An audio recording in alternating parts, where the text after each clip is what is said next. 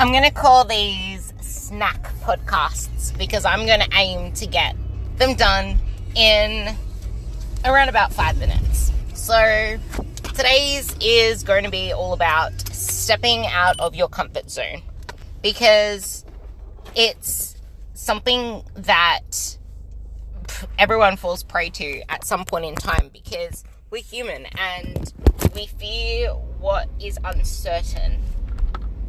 And it's staying in that uncertainty that brings overwhelm and stress. But something to remember is that confidence isn't a feeling, it's an action, and you need to act yourself there. So staying in your comfort zone, sitting in that uncertainty of what would happen if this and that happened, instead of just doing it, it eats into your confidence. It eats into your ability to actually live life to its fullest, because all you'll end up doing is playing it safe and never really testing what your limits really are.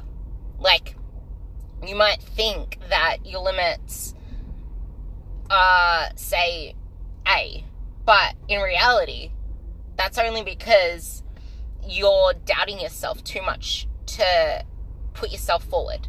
Everything is energy. The more energy that you give out, the more that will ripple away and the more that will be returned to you, because energy can't be created or destroyed. It's transferred from one matter to another. So the more energy that you put out there, the more energy that you'll experience, the more opportunities that will come your way, the more of just the more energy you will have through your life. So don't stay sitting on the sidelines. Like, get out into the playing field. Test yourself, test your limits. Even just hover outside of the comfort zone. Push yourself a little bit more every single day. Like, do something that scares you. Even if it's like every now and then, just pushing yourself that little bit more until you get comfortable being uncomfortable. Just don't stay in your comfort zone, because that's you being your worst enemy. And don't be afraid to ask for help when you need it. Too many people are afraid to ask for help because they're so used to handling everything, doing everything, or being seen as not capable.